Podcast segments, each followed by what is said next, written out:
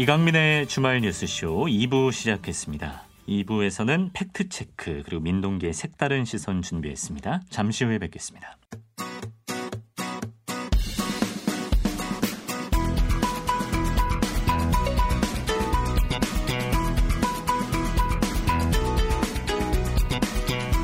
한 주를 팩트체크로 정리하는 시간 모아모아 팩트체크 팩트체크 전문 미디어 뉴스톱의 선정수 기자 나왔습니다. 어서 오세요. 안녕하십니까. 자 오늘은 뭐 귤 잘 까먹는 방법 네. 이런 가벼운 주제는 아닌 것 같고 오늘 좀 무거운 주제로 준비해봤습니다. 예 어떤 무거운 주제인가요? 오미크론과 마스크. 오미크론과 마스크 예. 우리가 델타 변이는 좀 서서히 그래도 잡아가고 있는데 예. 뭐숨 돌릴 틈도 없이 오미크론이 뭐 금방 또 우세종이 될 것이다 이런 예측이 있고 예. 심지어 다음 달에는 하루 신규 확진자 수가 2, 3만 명 정도 될 수도 있다 예. 이런 전망도 있더라고요. 방역 당국은 지금 엄청 긴장 상태입니다. 네, 예. 그렇습니다. 좀 예. 흉흉한 것 같아요. 예. 어, 근데 사실 우리가 뭐 오미크론 치명률이 좀 낮다. 네. 뭐 이렇게 좀 만만하게 보는 분들도 계시지만 예. 그렇게 생각할 것만은 아니잖아요. 그렇습니다. 그러니까 이게 그 오미크론 변이가 델타 변이에 비해서 전파력은 강하지만 증상은 좀 약한 편이다. 음. 이런 분석들이 많이 나오고 있는데요.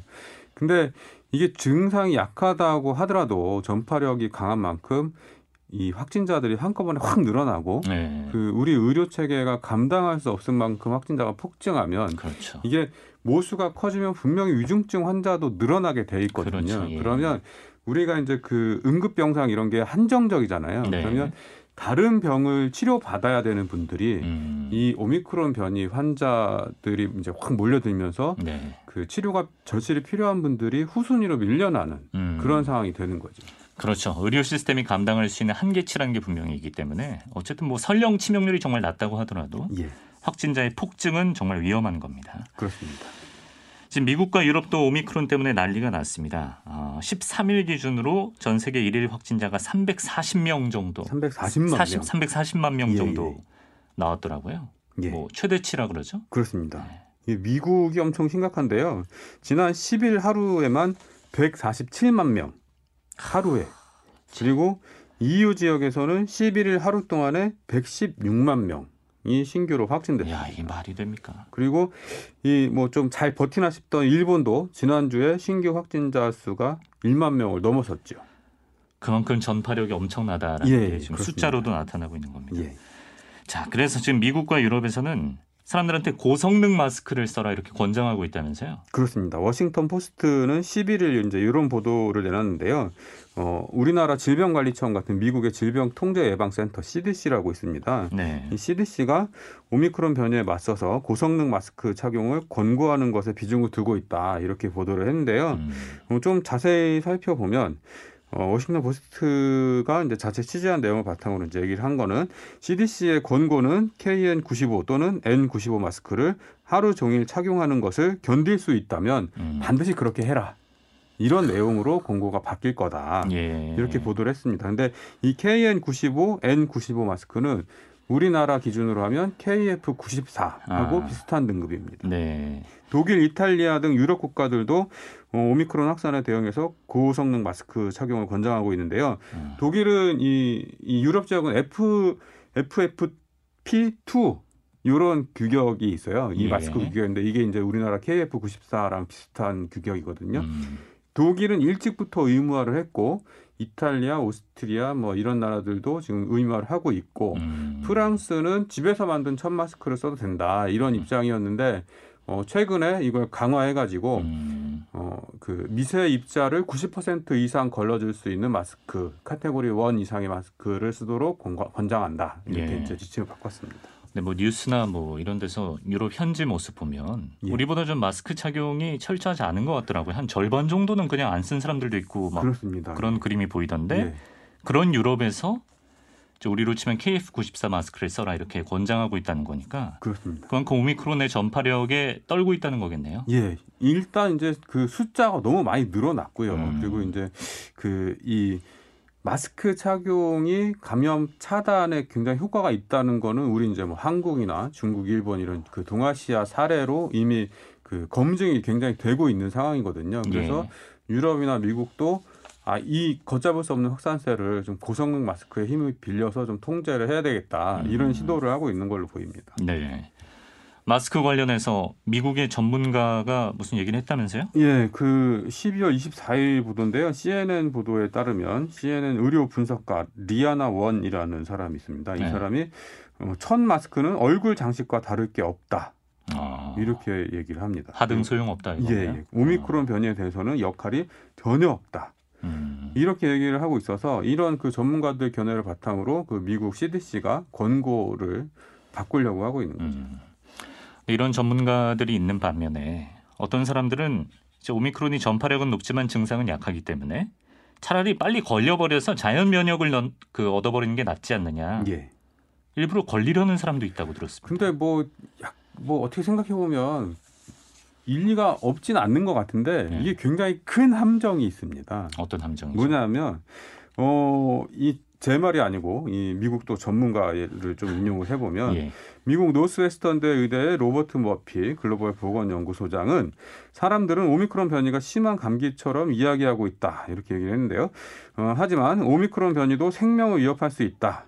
현재 돌보고 있는 환자는 65세 이상인데 부스터샷까지 접종을 했고 기저질환도 없었지만 상태가 좋지 않다. 음. 일부러 오미크론 변이에 감염되는 것은 다이너마이트를 갖고 노는 것과 같다. 이렇게 얘기합니다. 아, 다이너마이트를 갖고 노는 것과 같다. 예, 정말 뭐 미국에서 할 법한 표현인데 예, 와닿기는 확 와닿습니다. 그렇습니다. 네. 다이너마이트 갖고 놀아보면 어이구 참. 갖고 놀아본 적은 없지만 와닿습니다. 예, 예. 그이 우리나라에서도 오미크론 변이에 감염된 환자가 숨지는 사례가 이미 발생을 했습니다. 네. 그리고 WHO는 오미크론 변이에 대해서 백신 미접종자, 노인, 기저질환이 있는 사람들에게는 생명을 위협하는 질병을 유발할 수 있다. 이렇게 입장을 밝히고 있습니다. 예, 실제로 그 오미크론 변이 감염자도 늘어나고 있죠.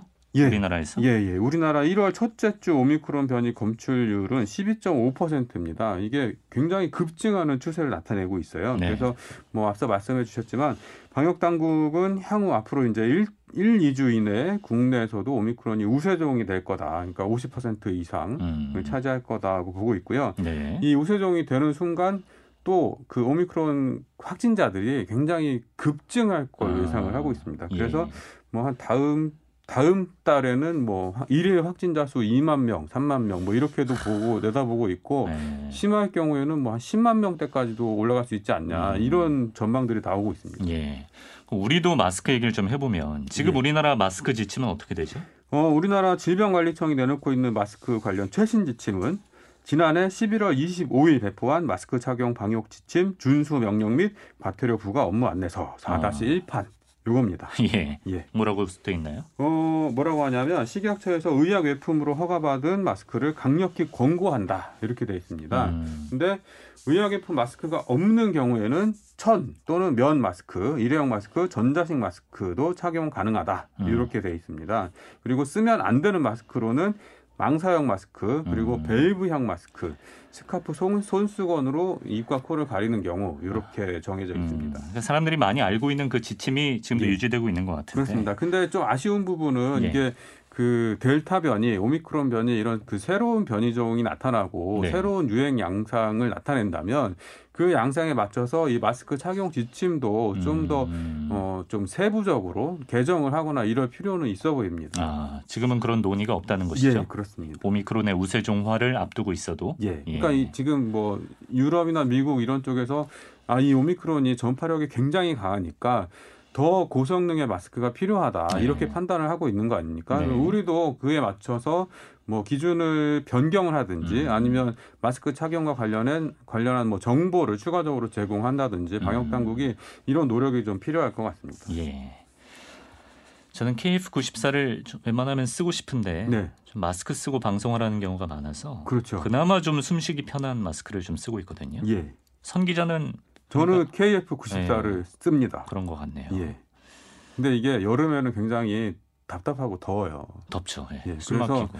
여름에는 그 비말 차단용 마스크 KF-AD라는 마스크 있거든요. 네. 좀 어, 뭐라 그러죠? 헐렁헐렁하고 예, 좀 예. 숨쉬기 편한 이런 어. 마스크인데 이게 그러니까 비말, 그러니까 침방울이 예.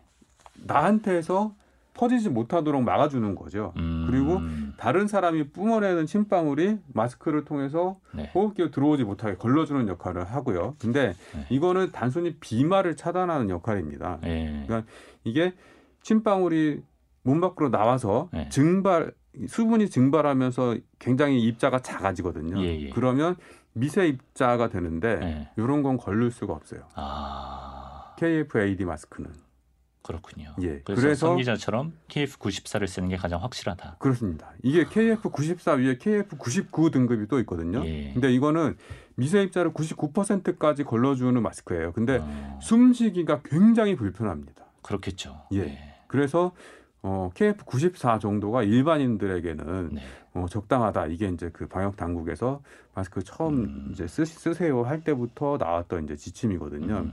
근데 하여튼 지금 이게 전파력이 굉장히 강한 게 오미크론의 특성이라면 네네. 고성능 마스크를 착용해서 감염 위험을 낮추는 게 네. 우리 일반 개인들이 할 수 있는 최선의 뭐 음, 방어 대책이다. 저는 음. 이렇게 좀 판단을 하고 있습니다. 그렇습니다. 이게 우리가 뭐 횟수로 3년째 듣는 말이라 너무 당연하게 느껴지지만 또 예. 실제로 잘 보면 의외로 안, 안 지켜지는 경우가 많아서. 그렇습니다. 저는 어떤 분도 예. 봤냐면 네. 지하철 안에서 마스크를 잘 쓰고 계시다가 예. 재채기를 하는데 마스크를 내리고 재채기를 하더라고요. 그래서 어, 왜, 왜, 왜 그러지 그랬는데 뭐 그분한테 아, 직접 들은 건 아니지만 이런 분들이 계세요. 그러니까 재채기를 하면 예. 이 마스크 안에 침 냄새 때문에 하루 종일 찝찝해 죽는다. 아, 그래서 재채기할 때 마스크 벗고 재채기한다. 이런 분들 되죠. 계시거든요.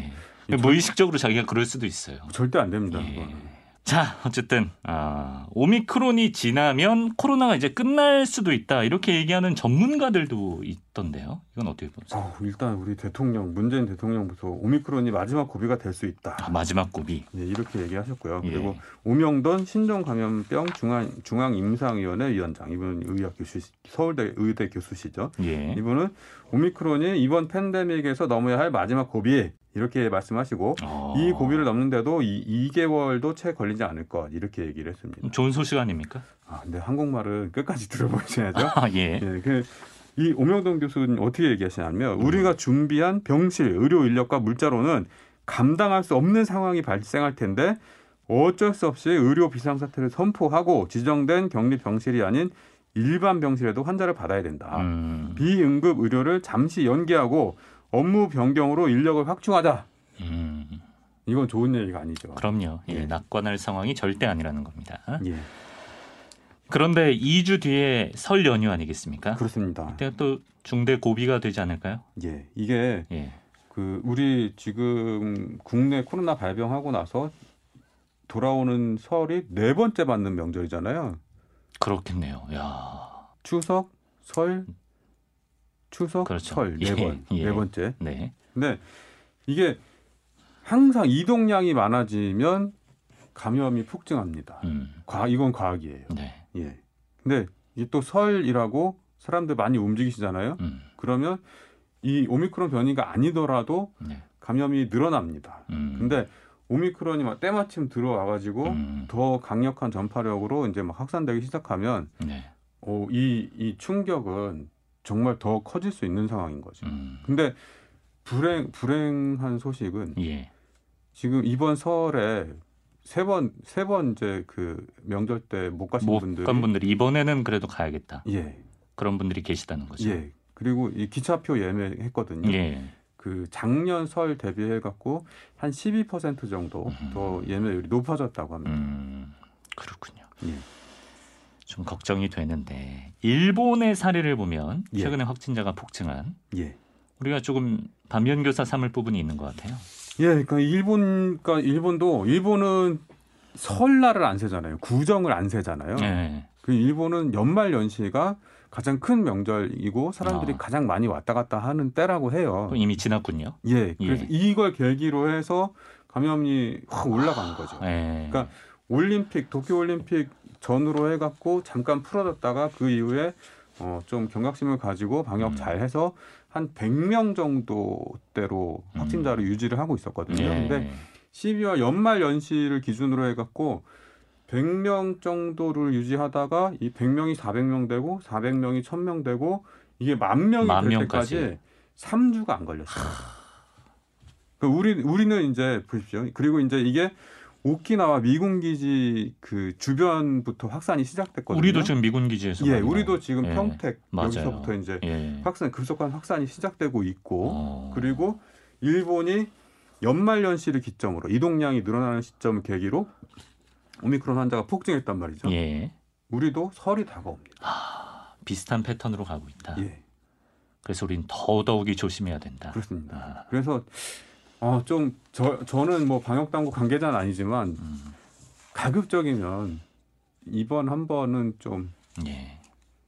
밀어 밀어 주시고 가족 모임을 선 기자는 어떻게 하시나요? 저는 아마 부모님들이 오지 말라고 하실 거예요. 굉장히 좀 음, 불안 많이 불안하시 해 하시는 편이라서 예. 예. 그래요. 우리가 예. 뭐 올해는 좀 자제를 추석은 그래도 추석도 안 될 수도 있어요. 안 될 수도 예. 있어요. 모든 게 또 인간의 바람대로 되진 않습니다. 그리고 많은 전문가분들은 예. 내년 정도 되면은 풍토병화 될 거다 음. 이렇게 얘기하시는 분들 계시더라고요. 다 같이 모일 수 있는 날을 하루라도 좀 앞당기기 위해서라도 모두가 마스크 착용 열심히 하시고 좀 방역에 경각심을 가질 필요가 있겠습니다. 자 오늘 여기까지 말씀 듣겠습니다. 뉴스톱 선정수 기자 고맙습니다. 고맙습니다.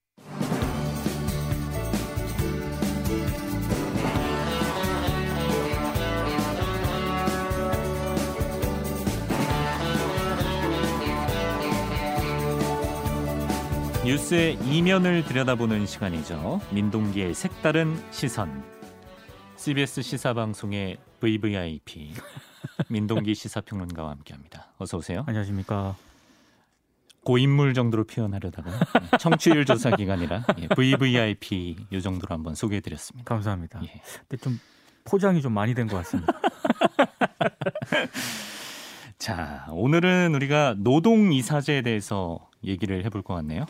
공공기관 이사회에 노동 이사를 넣도록 하는 이 개정안이요. 지난 11일 국회 본회의를 통과했거든요. 예. 그러니까 이 노동 이사제라고 하는 게 공공기관 이사회가 노동 이사 한 명을 반드시 선임하도록 한다. 이런 음, 내용입니다. 쉽게 네. 말씀드리면 올해 하반기부터 적용이 되는데요. 공공 부문에만 해당되는 거예요. 그렇습니다. 예. 근데 이 노동 이사제는 기업들이 워낙 반대 의견이 많아가지고요. 국회 통과가 쉽지는 않았습니다. 음. 또 어떻게 이게 통과가 됐느냐? 이재명 후보는 원래 좀 우호적이었고요. 네. 근데 윤석열 이 국민의힘 대선 후보까지 찬성 입장을 보이면서 어, 그래서 이제 국회 처리가 좀 급물살을 탄 측면이 있는데 예. 아무래도 지금이 대선을 앞두고 있지 않습니까? 그렇죠. 노동계 표심을 좀 고려한 것으로 보입니다. 아, 예. 이제 공공기관 이사회에 노동이사를 꼭 포함시키도록 하는 그런 법안인데 국회 통과는 됐습니다만 경영계의 우려는 여전한 것 같은데요.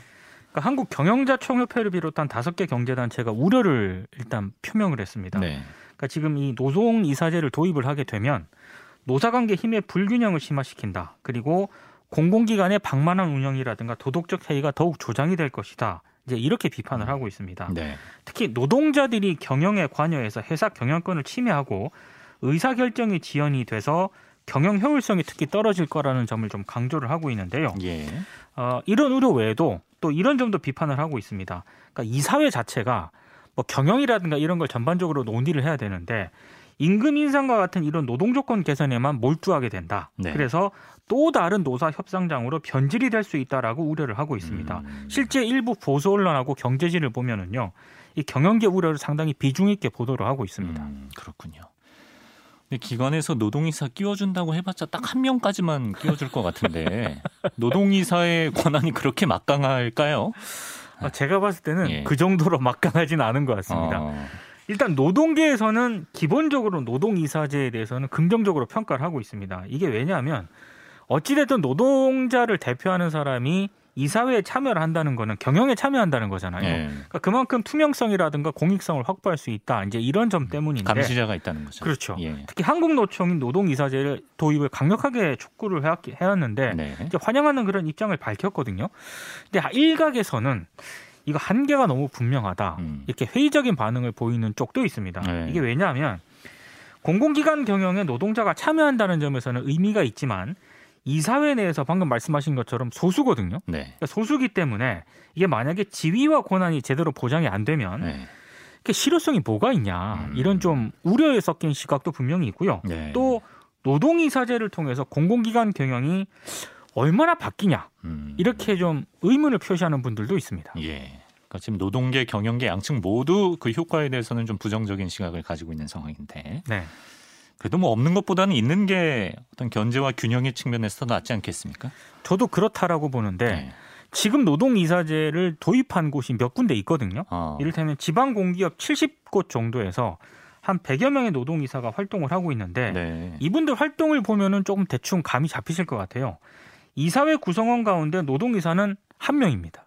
아, 그리고 비상임 이사입니다. 비상임. 예, 그러니까 지위와 권한에 한계가 있을 수밖에 없죠. 그러니까 예. 비상임이라고 하니까 딱 안 하다 하시는데 네. 아, 본업이 있지 않습니까? 그 본업에 일을 하다가 이사회가 열리잖아요. 아. 그럼 이제 이사회 와서 참석을 하는. 그러니까 한계가 좀 분명하죠. 음. 그리고 이사회에서 안건을 부의할 권한은 또 없습니다. 예. 그리고 발언권 정도만 가지고 있기 때문에 음. 자칫 거수기 노릇을 하는 것 아. 아니냐라는 부정적인 시선도 분명히 존재합니다. 좀 상징적 의미에 그치는 정도가 될 수도 있다. 그러니까 이제 수적으로도 부족하고 지위나 권한에 있어서도 여전히 미흡한 점이 있다는 거네요. 네. 근데 이제 일부 보수 언론하고 경제지 보도를 보면 노동 이사제가 도입이 되면은 마치 이게 노조 천국이 될 것처럼 이렇게 보도를 하는데 예. 그렇게 되기에는 노동 이사가 갖는 권한이 제가 봤을 때 그렇게 막강하지는 않고요. 네. 그리고 독일하고 프랑스 같은 유럽 선진국을 보면은 노동 이사제가 조금씩 확대되는 그런 추세거든요. 아, 예. 근데 이들 기업들이 노동 이사 때문에 이들 나라의 뭐 노동 경쟁력이 뭐 하락했다. 기업 경쟁력이 하락했다. 저는 이런 얘기는 아직 못 들어봤습니다. 음. 그리고 오히려 지금 지방 공기업에서 활동하고 있는 노동이사 같은 경우에는 양쪽으로부터 더 이렇게 좀 약간 고립된다고 할까요? 어. 이런 부작용도 분명히 있는 것 같아요. 네. 이게 왜냐하면 경영진하고 대등한 힘을 가지고 있는 건 아니지 않습니까? 그렇죠. 근데 또 노동자라든가 노조를 완전히 대표한다는 그런 상징성도 없거든요. 예. 그러니까 양쪽으로부터 약간 이렇게 아닌. 예, 그러니까 고립된 어떤 존재가 될 수도 있다라는 음. 우려도 나오고 있고 네. 이렇게 되면은 아무래도 노동 이사가 존재한다 하더라도 제 역할을 하기가 좀 어렵지 아. 않겠느냐라는 그런 지적도 나오고 있는 상황입니다. 그렇군요. 자, 그렇다면 뭐 국회 통과는 됐더라도 앞으로 보완책을 마련하는 게 중요하겠네요. 네, 근데 저는 이 보완책 마련을 하는 데 있어서 노동계 역할도 상당히 좀 필요하다고 봅니다. 아, 어떤 예. 의미에서? 이 우리 한국의 노조 조직률이 한 12% 정도밖에 안 되거든요. 네. 그러니까 100명 가운데 한 12명 정도만이 노조에 가입돼 있다는 그런 얘기인데 네. 근데 이 노동이사제라고 하는 게 12명만을 위한 제도가 돼서는 저는 곤란하다는 생각이 듭니다. 음. 예. 이 한국에서 노조를 만들 수 없는 노조에 가입할 수 없는 88명 정도의 노동자들은 음. 그럼 이게 누구를 대변할 것이냐. 이 사람들도 분명히 억울한 게 있지 않겠습니까? 더 많겠죠. 그렇죠. 예. 그러니까 12명의 노조원들은 또 대부분 정규직 노동자인 경우가 굉장히 많고요. 네. 88명의 노동자들은 보통 비정규직 노동자라거나 음. 언론에서 뭐 협력업체 노동자, 하청업체 노동자 이런 이렇게 이렇게 불리우는 그런 아. 사람들인데 저는 이 88명의 노동자들을 위한 노동 음. 이사제가 되어야 하지 않을까 이런 생각이 좀 듭니다. 그동안 노동계를 향해 제기된 비판 중에서도 너무 대기업 노조 중심이다 이런 비판이 있었잖아요. 사실 정규직 노동자들을 위한 어떤 노조 아니냐라는 비판이 분명히 존재를 해왔거든요. 네. 본사 정규직 노조원이 아니라는 이유로 또 비정규직 노동자들의 뭐 희생 이런 부분에 대해서는 뭐 민주노총이라든가 한국노총도 눈을 감아 왔다라는 비판에서 자유로울 수는 없는 것 같아요. 예. 만약 공공부문 노동이사제가 시행이 되면 비정규직 노동자들에게도 저는 손을 내밀어야 한다고 생각을 하고요. 음. 그리고 그들의 부당한 처우 개선에도 관심을 가지는 어떤 태도 전환이 좀 필요하지 않나 이런 생각도 듭니다. 네. 그리고 지금 오히려 공공 부문보다는 민간 부문의 노동 이사제가 더 필요한 것 아니냐라는 그런 지적도 분명히 있습니다. 예. 근데 만약에 대기업 정규직 노조 중심으로 노동 이사제가 운영이 된다고 가정을 했을 때 네. 저는 당연히 또 한쪽에서는 너무 귀족 노조 어떤 그 이해를 반영하는 것 아니냐라는 비판도 나올 수 있다고 보거든요. 음. 그러니까 제가 봤을 때는 노동 이사제에 대한 인식 전환은 경영계도 분명히 필요한데 음. 노동계에도 좀 노동 이사제에 대한 인식 전환이 필요한 시점이지 않나 음. 이런 생각이 좀 듭니다. 노동계가 바라는 대로 노동이사제 잘 정착되고 더 확대되기 위해서는 네. 노동계가 올바른 역할을 하는 것도 중요하다. 그렇습니다. 예, 이런 말씀이었습니다. 민동기 시사평론가와 함께했습니다. 다음 주에 뵙겠습니다. 고맙습니다. 네, 이강민의 주말 뉴스쇼 잠시 후 3부에서는 이번 주 주요 국제 이슈 살펴보고요. 이어서 김현정의 뉴스쇼 화제 인터뷰도 다시 들어보겠습니다. 잠시 후에 뵙죠.